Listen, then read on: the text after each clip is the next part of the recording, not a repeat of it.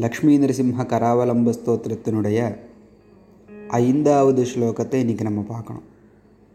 முன்னமே சொல்லியிருந்த மாதிரி ஒரு ஒரு ஸ்லோகத்தில் மூன்றாவது ஸ்லோகத்திலேருந்து ஒரு ஒரு ஸ்லோகத்துலேயும் சம்சாரத்தை வெவ்வேறு விதமாக வர்ணிக்க போகிறார் மூன்றாவது ஸ்லோகத்தில் சம்சாரத்தை காடாக வர்ணித்த மாதிரி நான்காவது ஸ்லோகத்தில் சம்சாரத்தை ஒரு ஆழ்ந்த கிணறாக வர்ணித்த மாதிரி. ஐந்தாவது ஸ்லோகத்தில் சம்சாரத்தை ஒரு பெரும் கடலாக வர்ணிக்கிறார் ஸ்லோகம் எப்படி இருக்கு சம்சார சாகர விஷால கரால கால நக்ர கிரக கிரசன நிகிரக விக்கிரகஸ்ய व्यग्रस्य रागरसनोर्मि निपीडितस्य लक्ष्मी नृसिंह मम தேஹி கராவலம்பம் இது ஐந்தாவது ஸ்லோகம் சம்சார சாகர சம்சாரம் என்கின்ற ஒரு பெருங்கடல் ஓஷியன் அந்த கடலில் ஒரு பெரிய முதலை இருக்குது அந்த முதலை வந்து என்னை ரொம்ப படுத்துறதுன்னு சொல்கிறார் விஷால நல்ல அகண்ட கரால பெரிசான அகண்டு இருக்குது பெருசாகவும் இருக்குது கால நக்கர காலனா டைம். நேரமாகிய முதலை. அந்த முதலை வந்து நம்மளை விழுங்கிடும்.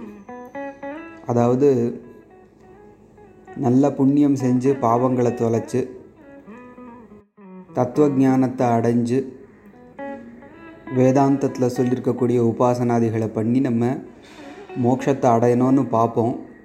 ஆனால் அதுக்கு தடங்கலாக காலம் இருக்குது இப்போ காலமாகிய நக்ர நக்ரன முதலே. நக்ரகிரக கிரசன நிகிரக விக்கிரகசிய முதலையினுடைய பிடித்தல் அதனுடைய விழுங்குதல் இப்படியாக நிகிரக தடுக்கப்பட்டுள்ள விக்கிரகசிய விக்கிரகனா உடல்னு அர்த்தம் இந்த இடத்துல. சம்சாரமாகிய கடல்ல நீண்டு பெரிதாக இருக்கக்கூடிய காலம் என்கின்ற முதலை அது பிடித்து விழுங்குவது என்பதால் தடுக்கப்பட்டிருக்கக்கூடிய உடலை கொண்ட எனக்கு வியக்ரஸ்ய கலங்கி போயிருக்கக்கூடிய வியக்ரஸ்ய. சாதாரணமாக வியக்ரஸ்யனா ஈடுபட்டு இருக்கக்கூடியன்னு ஒரு அர்த்தம் உண்டு கலங்கி போயிருக்கக்கூடியன்னு ஒரு அர்த்தம் உண்டு. இந்த ஸ்லோகத்தில் கலங்கி போயிருக்கக்கூடியங்கிற அர்த்தத்தை நம்ம எடுத்துப்போம். ராக ரசனோர்மி நிபீடிதஸ்ய. ராகஹா அப்படின்னா பற்றுதல். ரசனம்ங்கிற சப்தத்துக்கு ரெண்டு அர்த்தம். சுவைக்கக்கூடிய புலன் அது ரசனம்னு ஒரு சப்தத்தினால சொல்கிறது ஓசை இறைச்சல் அதையும் ரசன சப்தத்தினால சொல்கிறது உண்டு. இங்கே இறைச்சல்ங்கிற அர்த்தத்தை எடுத்துப்போம்.